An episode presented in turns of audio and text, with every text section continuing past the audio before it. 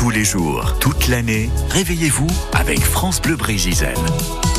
Il était grand, il était fort, il avait le verbe puissant, la Bretagne était son grand combat. C'est aussi l'homme d'Ouessant, obtenant pour son île l'avion, un port et des bateaux performants. On parle de monsieur Jean-Yves Causan avec Louis Gildas. Jean-Yves Causan, c'était l'homme à l'écharpe blanche, le député d'Iwan ou encore le menhir. Taillé comme un lutteur de Gourenne, casquette de marin en tête, il était aussi l'homme d'Ouessant. Il disait d'ailleurs que son île avait coupé avec le continent depuis déjà belle lurette. Conseiller général de Lille de 1978 à 2015, 2015, lorsque Ouessant, à son grand dépit, est rattaché au canton de Sarnat. L'insularité, c'est particulier, et depuis son élection au Conseil général, Jean-Yves n'aura point de cesse que de défendre farouchement son île. Hein, pourtant, il n'y était pas né. C'est à Lambézélec qui voit le jour en mai 1938. Mais son cœur, son âme, sa terre, c'était Ouessant.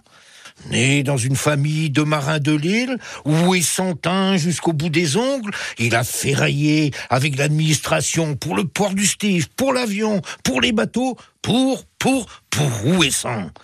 Breton à fond la caisse, il défendait avec force et vigueur ses convictions jusqu'à la tribune de l'Assemblée nationale, où il interpellait et vouait aux gémonies les petits marquis jacobins. Il avait des amis à droite, il avait des amis à gauche, comme le conseiller général et maire de Plougastel, André Legac. Des ennemis aussi, mais alors il disait qu'il fallait en changer de temps en temps.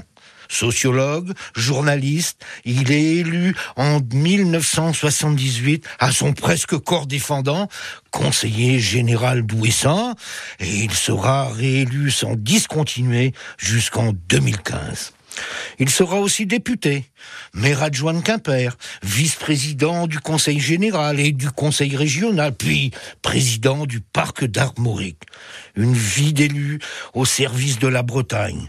Aux grandes dames de l'administration, ses amis, en 1992, inauguré à deux pas de son domicile la place Cosani centrale. Depuis, très officiellement, le jour de la Saint-Yves 2018, une plaque à son nom est dévoilée au même endroit.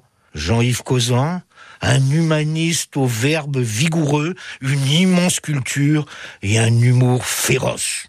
Le 15 juin 2015 à Quimper, une foule considérable l'accompagne pour son dernier voyage vers le Tirnanog, le pays de l'éternelle jeunesse l'île d'Ouessant. Voilà, si vous n'avez pas connu Monsieur Jean-Yves Causan, il n'y aura plus de secret pour vous. Merci Louis Gildas de nous avoir raconté son histoire.